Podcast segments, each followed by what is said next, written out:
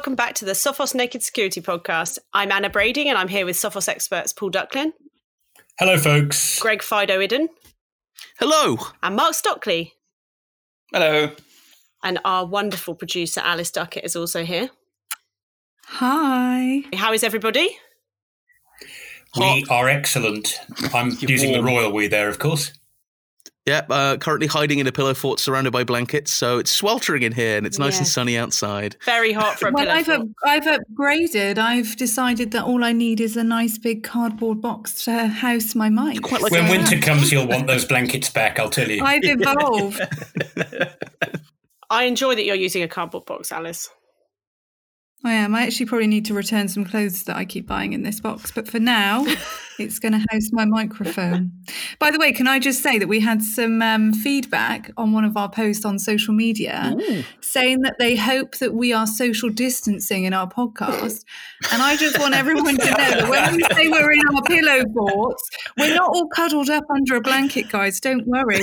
We're in very separate homes, different counties, different area codes. We are very much social distancing. yes, that's why we use the word pillow forts, not pillow fort. It'd be quite nice to all be in a pillow fort. Well, I look forward to when this lockdown finishes and we can all snuggle up in one pillow fort. No, for I don't want to go anywhere near anyone. I'm just really concerned how. Yeah, Oh. I don't want to be in a very Fine. warm environment with you chaps. Fine. Chapettes. I don't know. I just think it's. I don't. As a kid, you know, when you used to have like a pillow fort and so on, it was just a bit, a bit too close. Hang on, hang on. I've, I've mislaid my violin. Hang on. I just need to. Oh, Do you know? I okay. Maybe it's just me, but like I have No, to please really. carry on. Do you know? I'm digging a hole. Tell us, here. tell us a Get on sad story from your childhood. No, no, no. Go on, Mr. Viola. you were a drummer. Go on. Can you do sad drumming? Mark, No. can you? I think he can do barely. sad I don't think. I can think barely he can do any drum. kind of drum. Yeah. Oh. Should we get on with the podcast? Yeah, quickly. Yeah. So, as usual, we picked the top three stories from the week to discuss on the podcast. Coming up on today's show, Duck's going to be talking about an Apple vulnerability. Greg's going to be discussing Octopus Scanner. And Mark's going to talk to us about a beef between a famous drug cartel member and Apple. But before all that, here's a quick roundup of a few other stories from the last week or so. The state of Arizona has filed a lawsuit against Google over the tracking of user locations even after they've turned off tracking. State Attorney General Mark Brnovich said Google makes it nearly impossible to dis- completely disable tracking by forcing users to dig into granular Android system settings. He said the company's location tracking is unfair, deceptive, and against the Arizona Consumer Fraud Act. Arizona is asking the court to force Google to pay back Arizona profits earned through ads that monetize the data, as well as potential fines of up to $10,000 per violation. Google says it's looking forward to setting the record straight, commenting, The Attorney General and the contingency fee lawyers filing this lawsuit appear to have mischaracterized our services. We have always built privacy features into our products and provided robust controls for location data. Remember Daniel's hosting? It was the popular host of dark websites that got hacked and wiped in March for the second time, taking over oh, seven. yeah. Yeah, the second time, yeah. taking over 7,000 dark websites with it. Now the database that Has he, has he come back? No, but the database that was stolen in the attack has been posted online. Ah. Ah, oh, Oh. Again? So did it get Did that happen the first time round as well? I don't know if it got hap- if it happened the first time. The uh, hang on. If this is if this is Daniel's hosting, there there might be some quite exactly. Uh, illegal stuff in there. Yes, so 3,671 email addresses, 7,205 account passwords, and 8,580 private keys for Onion domains, which is a nice little gift for law enforcement, I think. This is a very special interpretation of private and anonymous, isn't it? Yeah. It's not good. Um, the National Crime Agency in the UK has been trying out a new way to stop kids from being sucked into cybercrime. During May, if those of a certain age Googled the terms DDoS stressor or booter, then they might have seen an ad in their results that said gaming and cybercrime, booting is illegal. The ads link over to the UK Cybersecurity Challenge, which is aimed at encouraging young people from all backgrounds into cybersecurity. A spokesperson from the NCA said they're targeting the ads at males aged 13 to 22 who are searching for the booter services or different types of remote access Trojans. So uh, it's interesting. Do you guys think this would work? Is I've no idea. I think it's a great idea. Yeah. You mean you'll go searching for, I want to get into booting, I want to get into DOS, I want to get into malware writing. Oh, I'll play video games instead. I suppose it can't do any harm, Yeah. but you can't imagine that the kind of person who'd be into that kind of online fun, as they think of it, wouldn't also be into video games anyway. Surely, I guess the idea is that, that maybe they. I Can, reckon there's probably a massive crossover between those two things. Because you've got to you got to think like if you're if you're just messing around with DDoS and stressors and things like that, it's Yeah. kind of it's kind of gamey, isn't it? Not in the Well, can we also just state the fact state the fact that meaty. you're saying the person sat in front of the computer doing DDoS is not also going to sit in front of the computer to play a computer game? I mean, I just think computer users in general probably have a higher probability of playing computer games. No, Hold on, what? I Oh, guess mean the that idea is that in, having a computer is a prerequisite for being a Right. user of computer games. Yeah. hold okay, on, yeah, why are we that. talking? Yeah, yeah, yeah, sorry, I think sorry. Hold on. Why some- are we talking about computer games? is it not computer game adverts? No. Did I misunderstand this? So the ad, so the ads are for if they type in DDoS stressor booter, then they get a, a message that says gaming and cybercrime, booting is illegal, and then that then links them over to the cybersecurity challenge, which is Oh, I just heard the gaming and cyber. Oh, I see. Okay, so the idea is that here's a better sort of game to play, one that actually helps society rather than ruining it. yeah, exactly. It's like you were gonna you were gonna DDoS whatever website, but actually what you could do is just take part in the cybersecurity challenge. Oh, either yeah, then definitely that sounds like a great idea. I mean, anything that that lets people explore and learn and have that kind of fun. Because I mean, ultimately they're doing DDoS and stuff because they're enjoying it. and Yeah. it's fun and it's a nice learning experience and and so on. And again, you know, especially when it's young kids or teenagers that are still learning, you know, they're a bit anarchic. I mean, kids don't learn a lot of empathy until they get a bit older. And so, yeah, I think you know that's an awesome idea. I mean, I, I so when I was in uh, when a young kid, there was loads of things like hack this site, which must have bounced up at about when did that start? 2004 or something? And it was just a website where you could go and learn how to break into websites and, and, and that kind of stuff, but do it in a safe way. And that was Mm. great and actually got me really interested in writing my own web applications and how to secure them. So, yeah, if it can guide people to see how stuff is broken and so on, but in an educational way, hopefully it can also guide them towards the fun of how to write more secure code and things like that. Yeah, seems pretty cool. Yeah. So what you're saying is that what you're saying is all that uh, profiling of people that Google does is is worthwhile because now they can target uh, particular age groups. So you can buy some ads from Google, and you can say, "I want I'm only going to show these ads to boys who are teenagers and looking for this kind of thing." So it was it was worth it all along. I don't, you're making me really uncomfortable Mark. now because I totally don't support the whole profiling thing. But I like the end goal of the the, the app or the website of fun. So you're That's saying fine. the ends justify the means. I think that's what you're oh, saying. Oh, isn't it? the end. Oh God, I'm It's leaving my pillow okay. It's okay for out. Google to profile kids. You heard it here first on the Naked Security Podcast. Greg Fido Hidden. He's okay with Google profiling children Fake news. online. Don't. Can I shout fake news? Poor Fido. Shall we move on? How are you enjoying your last that sounds podcast, great. Greg? My last podcast is a free man as well. I think I'm gonna get in trouble soon. Oh dear. Thanks everyone. Duck, tell us what's been going on with Apple. Well, this is a fascinating story because it isn't a bug in an app or in an operating system, but a flaw in the sign in with Apple process. And an Indian security researcher by the name of Bhavuk Jain, he is a basically a full time bug bounty hunter. I've struggled to get that out when I was practicing it. I said big bunty, but that's not what he is. Uh, basically, he went looking at how the sign in with Apple process works. That's where to log into website X, you actually do the authentication via Apple. So Apple doesn't know your password to that site. It just validates that you're who you are, and then you get into the third party site. So the third party site doesn't need to build their own authentication system. So, So this is like sign in with Google or sign in with Facebook. Exactly. Now, Apple was a bit late to this party, as far as I understand. This only came out in iOS 13, I think, is where this debuted. But it's the same idea. Instead of trusting every little website in the world or requiring every little website in the world to build their own super secure authentication system, you trust one of the big guys to do it for you. And unfortunately, what this chap found was if you like, I'll be careful not to call it explicitly a backdoor, but an unexpected a URL that wasn't supposed to be there that basically allowed him to skip past the password system. So basically, what he found, my analogy is That's Yeah, quite an important flaw in an authentication system. it is when you yes, think about it, isn't it? Yeah, particularly when the idea is that it's the one that you're going to use because, hey, I've already got an Apple account. They have yeah. username, they have password, they have two factor authentication, they have zillions of dollars of scrutiny over this whole thing. It's better than some website that stores passwords in plain text. Well, in this case, he didn't need a password at all.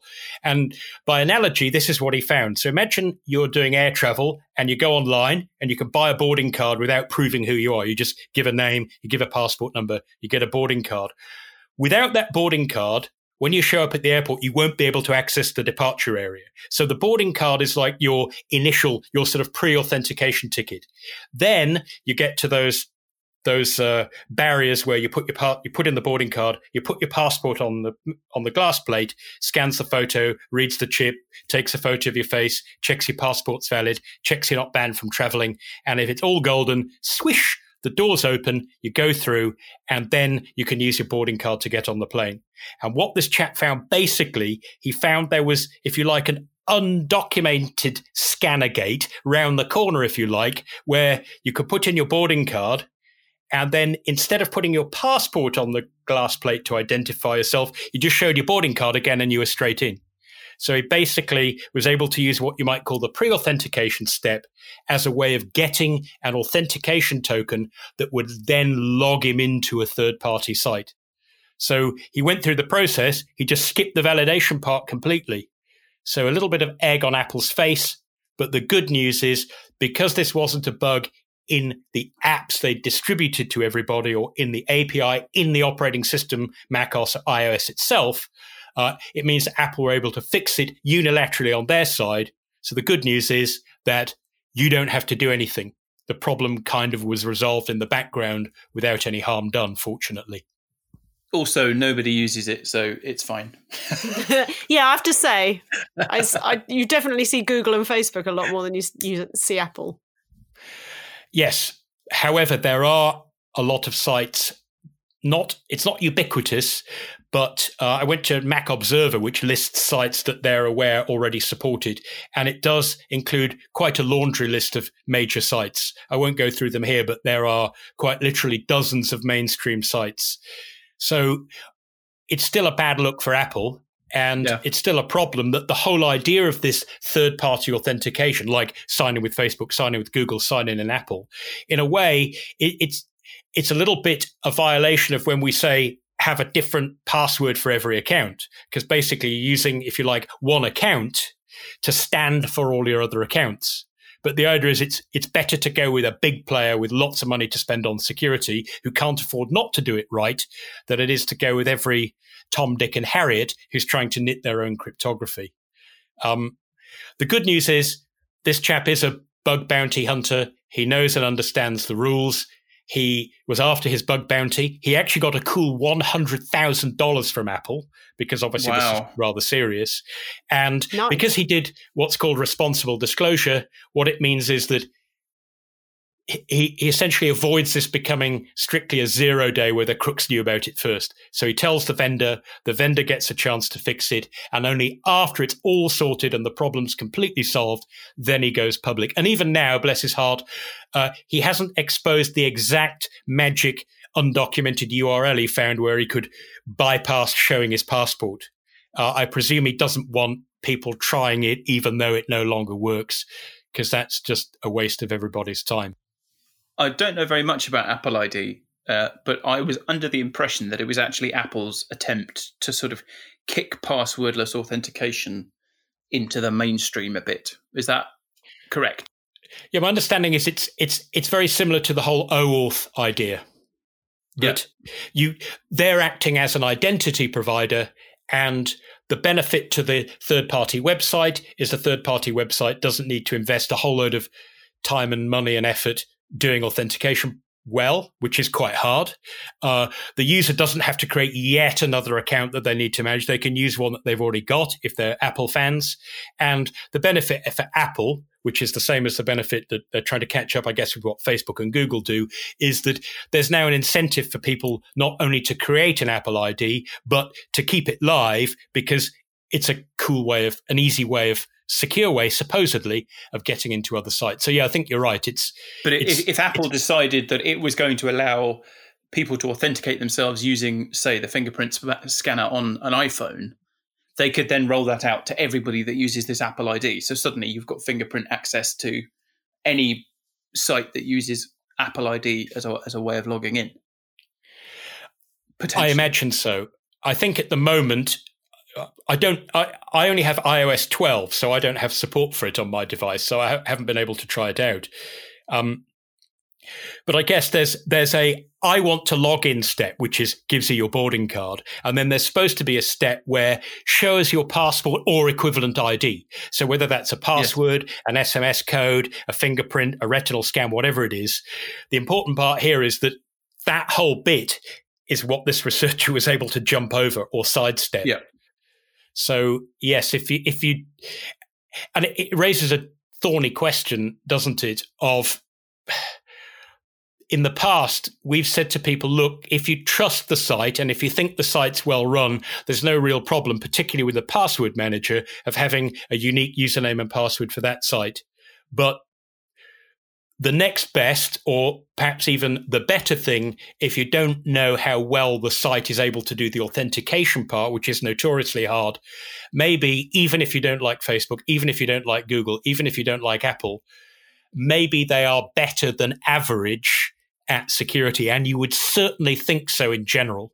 Now, in this case, Apple was indeed found wanting, but I guess the flip side of that is they have a bug bounty program. They accepted this yep, report. Exactly. They responded to it quickly. Mm, so, exactly. in a way, even though Apple failed, they kind of, it's almost as though the proof of the pudding was in the eating. Sound like an Apple fanboy there, even though I'm not using my Mac anymore because of the hideous keyboard. Um, but I do think that Apple's response was a good one. That they, yeah, no, I agree. It would be great. It it would be great if developers didn't make mistakes, but they do, and they always will. And so this is what security looks like. They have all the Mm. testing and QA Yes. that they do at Apple, but actually, there's a reason they offer absolutely enormous uh, bug bounties, and this is why. And I think that if you if you're not a conspiracy theorist, whatever the opposite is, you might argue this from the other side, saying, "Well, imagine if this bug had existed in one or more of the third-party sites that had decided to trust Apple instead. Just how quickly would they have been able to fix it? And would they even have attracted a professional bug bounty hunter, or would the crooks have found it first in those cases? I mean, that's a very open question." But I guess this shows A, the value of bug bounties, B, the value of professional, responsible disclosure bug bounty hunters who don't prove how clever they are by just telling the world. And the fact that sometimes you can fix security problems without actually needing to push out an update to all your users, which is the, the fortunate circumstance here. Cool. Thank you, Jack. Greg, talk to me about Octopus Scanner. I mean, if I must. um, so, You so must. Is is this? I'm going to be very disappointed if this isn't a scanner that finds. Well, I presume get ready is. to be disappointed. okay, Uh, yeah, yeah, I, we just skip this section. pretty pretty certain the octopus is coming from the the octocat uh, style of also the whole idea that octopus have like one was it one pair well one pair of eyes but multiple legs I, they're just, it's one of those giving it a fancy name to try Amazingly, Greg, they have eight legs. Who would have thought? it does eight octo Or anyway tentacles. Mm. yeah I guess, well, well, you know, what's a, what's a leg? Um, before we dive into that, philosophical- let's let's get back to the cyber. Um, Google no, that. what. What is a leg? Oh dear. Um, Let, us assume that was a rhetorical question. Is that sort of and that it's a vague existential? idea. What is a leg? So, Yeah. Sorry, Greg. Would you like to do your story? Fido, Fido, do your okay. story. No, no, no, no. It's fine. It's fine. Let's talk talk more about appendages. Um, okay, Oh. so this is yet another supply chain attack, uh, but this, of course, this in, in this instance is going after open source software. So, um, before we get started, let's just touch on what a supply chain attack actually is. They're actually like for bad guys, adversaries. These are their like ultimate dream because they let them turn a single compromise into multiple. You know, supply chain attacks are a one to many relationship. Basically, what it means is they find something that a load of people use and they trust it. You know, an app, or in this instance, it's going to be some code, and they compromise it. And they watch as everyone then pulls that very latest version that's been compromised with their nastyware, and with that, you know, bringing along with it, uh, they get with their latest update. So this is another one of those kind of stories.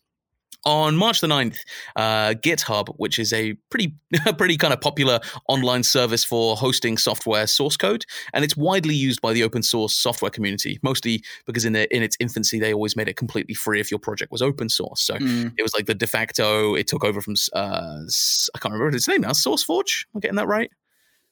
Yeah, yeah whatever it was, his history. Whatever that was, that whole thing I got left in the dust because of GitHub. Um, it's true though, kind of. Anyway, so so GitHub on March 9th received a message from a security researcher, and they were telling them that they'd found a bunch of code repositories that were serving out malware. Um, testament to GitHub's security team, I think they call themselves. Let me get their name right. the Security Lab. Uh, this is like one of those just textbook. This is exactly what you should do when you get an, uh, a notification like that. How you investigate it and how you publish the information. So heads up, like sorry, uh, hats off to GitHub. Bravo for their write up on this. So they dug into the malware itself, and when they dug into it, they found that this was actually designed to find and backdoor software projects written with the code editor or IDE interactive development environments called NetBeans. Really co- uh, sort of common, well, back in the day, incredibly common Java uh, development environment. Still pretty popular, but not as popular as it once was. And what they do is they, you know, find any code that you're writing and they inject their remote access Trojan into the results that you're kind of creating.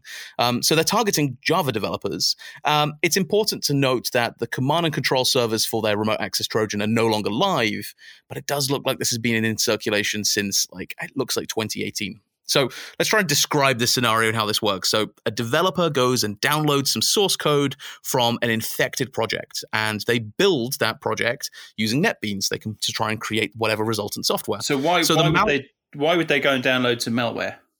Yeah, this is uh, and it's. Why would they download some malware? Well, I mean, let's hope that's not that was never the, uh, their intent. Most likely, it was they went to a code repository for, and I'm making this up by the way, but let's say it's a, okay. a user interface framework. They just go and say, right, I want to write a user interface. I'm not going to write all that from scratch, so I'll go fetch someone else's code to do that. I'll pull down their code, and that'll save me loads of time. And it's open source, so I'm completely free to use it, and thus is the way of the world. And so, yeah, they might go and grab that project and they go and start compiling it, but this malware hijacks the build process which is when you're trying to compile, create the resultant. Uh, in this instance, it's Java archives, uh, and it puts its payload inside those. What gets built. So, um, the, so the malware is inside the code you've downloaded from the repository, but the, the people who wrote that code aren't well, it, in the malware being in there. Is that right? Well, it looks like it's actually in the artifact. So, it, like, it's specifically targeting NetBeans project. So, it's okay. likely not actually inside the source code of the application, but oh. within the project file of NetBeans, which is to tell yeah. the IDE like how to build the environment, what's all yeah. the dependencies, blah blah blah, and you know the, the various stages it needs to go to compile. Somewhere you think no one will look. Exactly, and it's it's pretty smart, and this is clever because you know um, you don't know how wide, far and wide these these other projects are going to be. We don't know if this was where it started. It could have started outside of GitHub, could have been anywhere. Um, but eventually, one of these projects made its way onto GitHub. But it's really powerful for a bad guy because it means that you know you, it can spread like wildfire, and it can be and it can spread pretty silently because it's not something like trying to make someone go and download something clearly malicious. You know, it's hiding away inside uh, what actually a lot of antivirus vendors don't really scan, like Java archives. Um, GitHub, they found 26 repositories hosting this malware, but actually they submitted some of the samples of the payload to VirusTotal. And I've looked at some of the results, and it's quite low detection. Even now, like quite a lot of vendors, you can't be uh, can't detect it. I'm looking at, I'm literally staring at the VirusTotal results for one of them here, and you get a load of uh, AV vendors saying it just says unable to process file type. And that's what's really interesting about this attack vector that came to mind literally just as I looked at this VirusTotal result is that, you know, Java archives, jar files, once upon a time were like really commonly used by malware because we all used to have Java, the desktop version, installed on like every Windows computer. It was like really common for Java applications and Java applets in browsers. So you'd have Java installed on every computer. But you know, it became a, a bit of a, a, you know it was a major target. Most of the exploit kits, the most successful payloads, were always using exploits for Java. So its kind of use in the desktop environments kind of disappeared. So a lot of these new vendors that are coming to the market with their security products and scanning files, jar files are kind of a forgotten file type. So you go and look through the VirusTotal results. Tons of traditional vendors are in there, and like we're in there, and so on. But take our machine learning model, which is not trained on jar files; it's trained on uh, executable file types, .exes, DLLs, so on. So that won't pick it up, and that's actually there's some other major, you know, uh, next gen vendors not able to pick this up. So really interesting attack vector by the bad guys here, and certainly shows some level of of uh, intelligence in terms of how they've tried to piece this together and what they were targeting. But I mean, GitHub and, and and even open anywhere that hosts source code has been targeted by bad guys like this for ages. You know, it's a public website, it's free to use, it's unlikely to be blocked by firewalls. Um, but also, you know, uh, people just happily take open source code and they're not going to read every single line of it. They're not going to analyze every single piece of it. And so you can then start to get inside their application and then their code could be used by someone else. I think, uh, Mark, before this call, you're talking about some of the previous supply chain attacks we've had with like NPM. Yeah, this is yeah. this is where supply chain attacks happen now. I think so. I, when I think of a supply chain attack, I, I think about somebody breaking into a company and trying to modify their product. But of course, if that company actually goes out and includes a whole bunch of third party libraries in their mm-hmm. product, you don't need to break into the company because loads of the stuff that the company uses are on places like GitHub or in the npm in the npm repository or in the pip repository or in some linux distribution repository mm-hmm. or in the php repository or you know you get the idea uh, so so they're kind of outsourcing an important part of their security to those third party vendors. And of course, what we've seen with supply chain attacks in the past is that if you use a third party library, it's quite likely that that also uses third party components. And it's quite possible that those third party components also use third party components. And you can end up with these crazy dependency trees. Yeah. And there's, as you say, nobody is going to go and look at all of that code. And honestly, mm. nobody is going to pay someone to go and look at all of that code. The reason that you're using it is because you kind of assume that it does what it says it's going to do. Yeah. One well, the, the problem here is that even well, if right? you do go and look at all that code, and even if you refresh it with code that doesn't have any malware in it, this is not an attempt to infect the products that a company makes, but an mm. attempt to infect the product that they use to make the products that they yeah. ship. Yeah. So you can say, oh, look, we found malware in the source code. Refresh the source code, remove the malware, let's recompile it. And you imagine that somehow compiling is this magic touchstone that isn't itself beset by all this same dependency problem. And rebuilding from fresh source code, as I understand it, will generate you a brand new copy of the malware. Yeah, which yeah, will infect the next guy. Build itself. Yeah. So it's a it's a true virus as well as it, it delivers a remote access Trojan, doesn't it, Greg? In yeah, most cases. Yeah, it does. So that not only do you pass this on to the, the everyone who gets your code, even if they don't get it from GitHub, uh, you also open yourself up to surveillance and everyone else as well. So it's a sort of double whammy. Yeah, and I think uh, Mark, you just said it right. I think this is really true. This is going to be where like a lot of supply chain attacks now take place, in, especially in the open source software kind of context. Because, well, especially if you think it, uh, who's interacting with these code with code like this? Who's using NetBeans? It's developers, but these are developers who have probably got you know either like uh, let's be honest, like a lot of companies I interact with, they often kind of let their developers run wild on their machines. They often don't install security products because it slows down their builds and so on. And so, you know, for a, for an adversary, you're getting a. I you don't nice want my computer slowed down while it's compiling this malware. Yeah, I'm trying to compile stuff, and I, and I can yeah, but while I'm compiling malware, yeah, exactly. I want to make sure that malware is built in record time. But that's and the you problem. Mentioned, Greg, you know from yeah. your support days, don't you, that the common thing that developers want to exclude from, say, on-access scanning with an antivirus oh, yeah. is the whole development environment because mm-hmm. they go, "Oh, well, I open my compiler a zillion times a day. I don't need to scan it every time because yeah. the development environment is trusted. It's the source code that I have to worry about, and the compiled version. In fact, here it's not. It's actually the bit that that they want to exempt from scanning that's the yeah. bit they should be scanning. It's and, it, and it's incredibly smart. I mean, if, if this this sort of smells to me of a pretty intelligent threat actor. Uh, I'm not going to even hypothesize who it might be, but it's it's really interesting to see a them targeting not the the world's most popular uh, development environment, but still going after a pretty common one for enterprise use. Java will remain very popular in the enterprise for a long time to come now, just because of you know the power of the JVM uh, and the availability of lots of skilled developers I'd have right? said widely used rather than popular. exactly. I think that's. I think Mark, you put your finger on it there because this is not whether NetBeans is popular now for people to adopt it if they haven't been into Java development before. The place I see this being a real problem is a company that has some code, legacy code, that builds a product that requires a NetBeans development environment that's somewhere in their build room somewhere where yeah. once in a while, whenever there's a bug fix needed in their code, somebody goes in, doesn't really understand the development environment anymore, and presses the build me a new one button. And because they've built a new one, then everyone assumes that it's going to be trusted because, hey, they built it fresh from clean source. Yeah. So I think mm. that maybe actually targeting stuff, as you say, that's widely used, uh, you don't have to worry about the popularity. In fact, yeah. the less popular it is, the worse you could argue it is because the less likely is that somebody's going found. to understand and love the build environment enough yeah. to go and check for problems. Mm. Yeah. I mean, let's also mention the fact that you know developers often have database credentials and access on their machines. They might also be hosted on on networks that are isolated away from typical public internet access or have more stringent security. So, yeah, all in all, fascinating, uh, fascinating vulnerability. And, then again, kudos to GitHub for what, what, what I ultimately was a very interesting read. I'm trying to think of some good advice for people to have off of this. This is quite nerdy. So, if you are a software developer, if you are writing code in NetBeans, um, drop into the GitHub Security Lab. So it's securitylab.github.com because they posted the uh, it's MD5s, I think, looking at the length of the hashes. But they found a, a, selection of samples that were the common ones they found across GitHub. So they've shared the MD5s of those. And the SHA-256s in the in the article. I'm staring on their article. It definitely is uh, an MD5.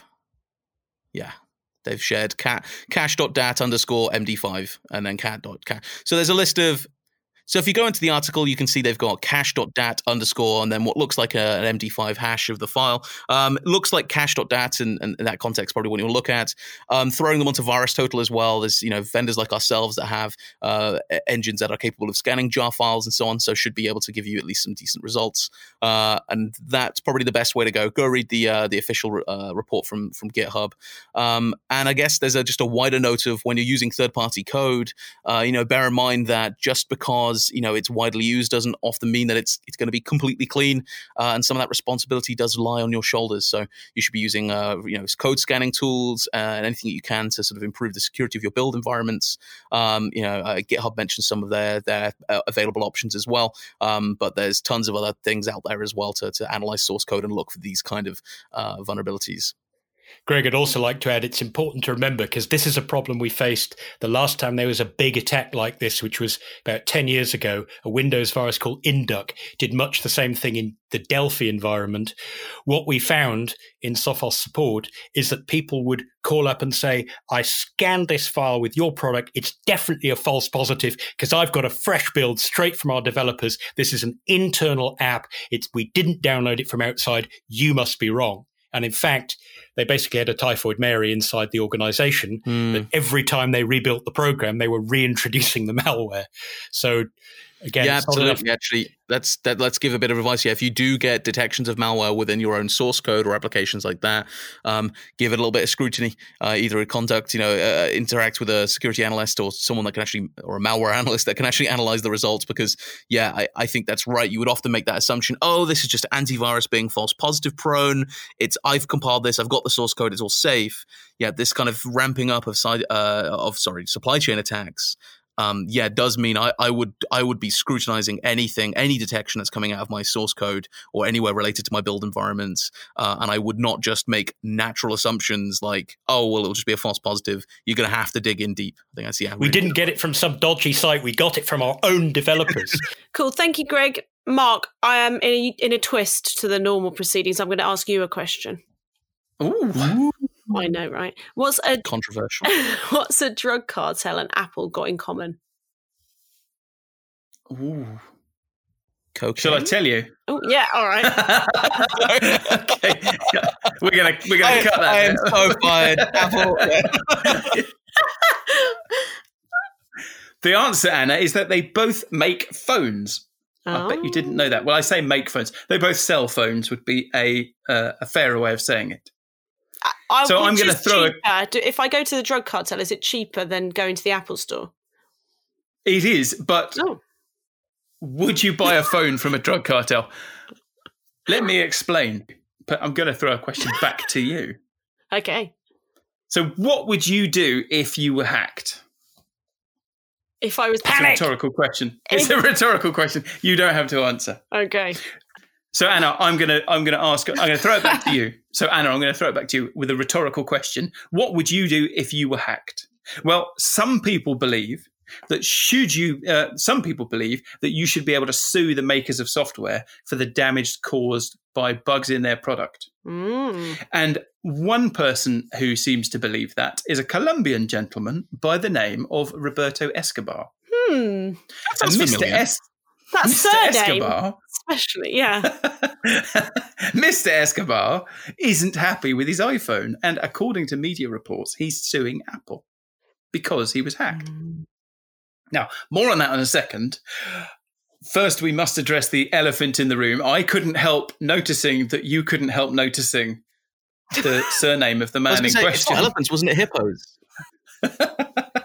Pretty certain You it's- might- it's hippos. it's the hippo in the room.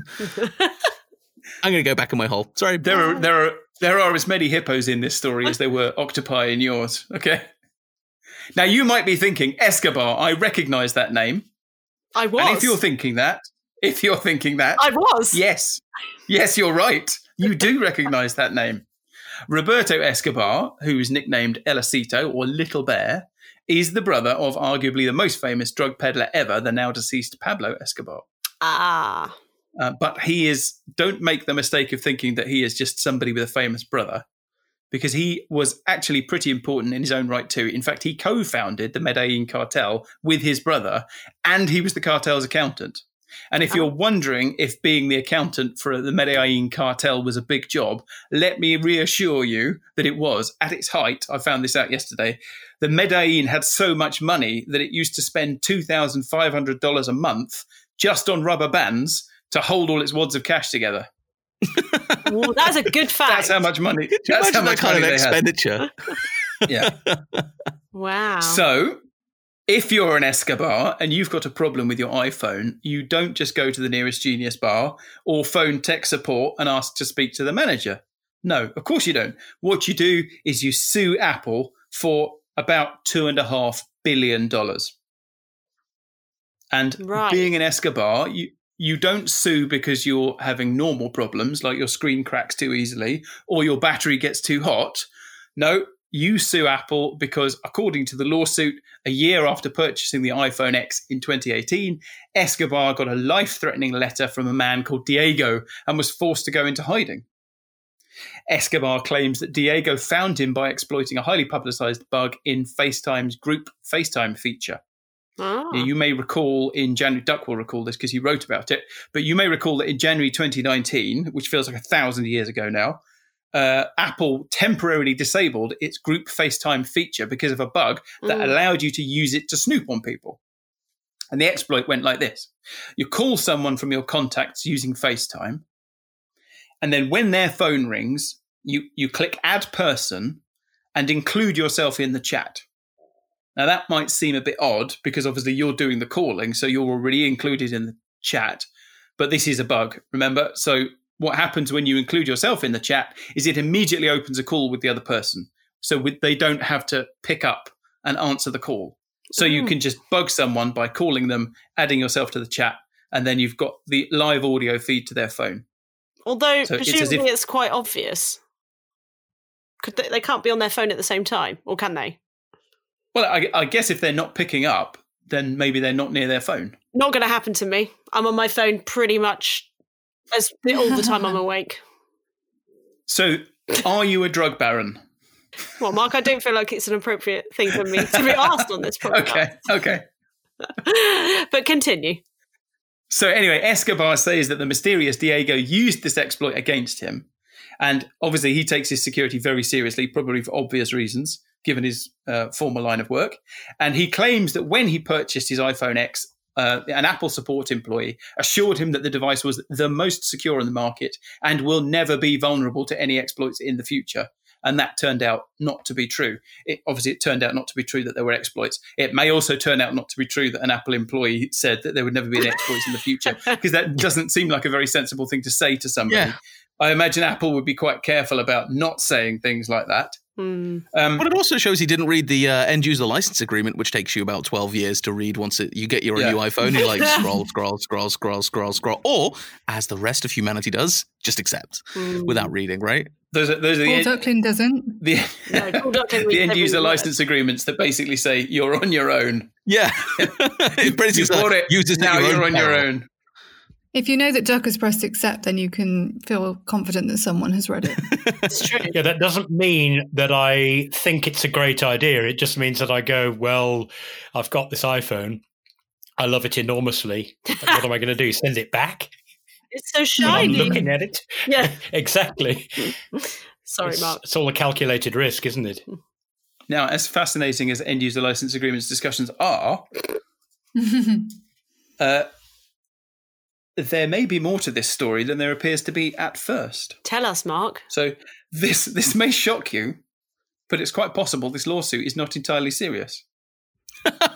I mean, I mean, I'm shocked. Yeah. Hold. it is a real lawsuit. They a real lawsuit Okay. has in fact been been filed.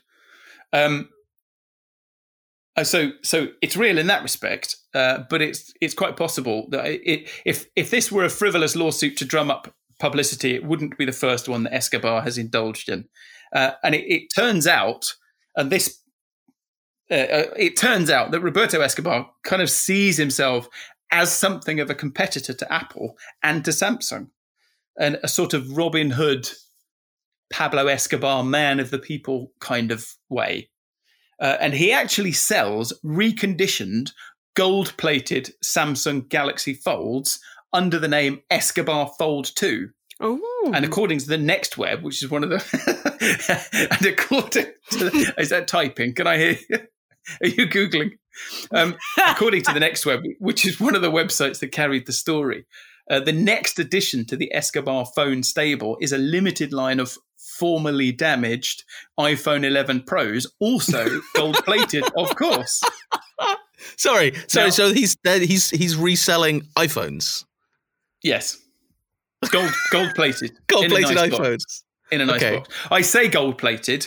What I mean is it's got some gold foil stuck to it. Right. There's a there's a there's a guy on YouTube who ordered some of these and, and shows you how easy it is to peel this gold foil off and you know a little bit of heat and, and it, it, it's not it's not literally it's not plated. I mean I, I imagine the plating process would be quite damaging to a phone. Anyway, his line seems to be that he's taking these companies down by undercutting them with cheap versions of their own phones. So why would you go out and buy an iPhone 11 Pro for I don't know what is it, thousand dollars when you can get one gold plated from Roberto Escobar for about five hundred dollars. And uh, the advertising for these things, you have to see it to believe it. And and I didn't believe it, so I watched a lot of it. Uh, the advertising for these things is straight out of the John McAfee School of Sales. So it's just beautiful women Cocaine in underwear. It's just it's just it's women in underwear holding phones in slow mo, unboxing phones in slow mo, smashing phones with hammers in slow mo, and all with this deep voice saying, "Samsung will not survive." Now I he's know why you of- did so much research for this article. Mark. yeah, yeah. I, well, I felt I, I owed it to the story to be very thorough. No one heard Yeah. from him at all yesterday. Now it's clear. so that's it. Every time your wife asks, "What are you doing, Mark?" I'm doing research. It's research. Why are there so many scantily clad women on your screen? Research for my podcast. I'm considering buying a phone. Now, if you are if you are taken in by this advertising, then I urge you to do a bit of investigation of your own before you hand over any money. And I'm just going to leave you with this. So, one of the reviewers who looked at these Escobar phones said, uh, the chances of, so I, I'm paraphrasing, the chances of getting your phone are so low, you should consider your payment less of a payment, more of a donation. so it's quite it's quite possible that the actual phone part of this, you know, so it's a lawsuit to get you to buy phones which won't be delivered to you unless you're a reviewer, in which case you'll get one that's had a bit of gold pa- gold foil stuck to it. Sounds good. So the answer to your so the answer to your original question is they both sell phones. They're, all, they're both the same phone. They both sell phones. Sell phones, yeah, they are okay. exactly the same phone. Yeah, Yeah, yeah, yeah. It's not very good advertising though if he's selling iPhones, but he's also suing Apple for a vulnerability in an iPhone. Oh, but it's all subversive, you see, because he's kind of he's selling you an iPhone, but it's a much cheaper iPhone than the actual iPhone, and so you can kind of you get to stick it to the man Right. Yeah. Yeah, and you get to stick while it. buying Yeah, a that gold was plated phone. Yeah, you don't want a warranty. You don't want repairs. I want. I mean, gold. never- want never mind. Never mind that the phone you're buying is a phone that somebody has already paid Apple for. So, like, Apple have already mm. done quite well off that phone. Thank you very much. Right. Well, That's a great story. thank you, Mark. And on that note, it's the end of the podcast. Where can we find you on social media, Mark? You can find me on Instagram at Internet of Hens. Fido. You can find me on the Twitters as at SecBug, short for security bug. You can also find me on the Reddits as SecBug. Paul Ducklin. I am at DuckBlog on Twitter and I am at pducklin on Instagram. I'm at Anna Brady on Twitter, and we are, of course, Naked Security. Thank you to those of you who have messaged us saying you voted for us in the British Podcast Awards. We really appreciate it. If you haven't voted in the Listener's Choice category yet, please vote for us. Um, we'll stick a ne- link in the show notes in case you'd like to. Visit nakedsecurity.sophos.com for all the latest security news, and until next time, stay, Stay secure. secure.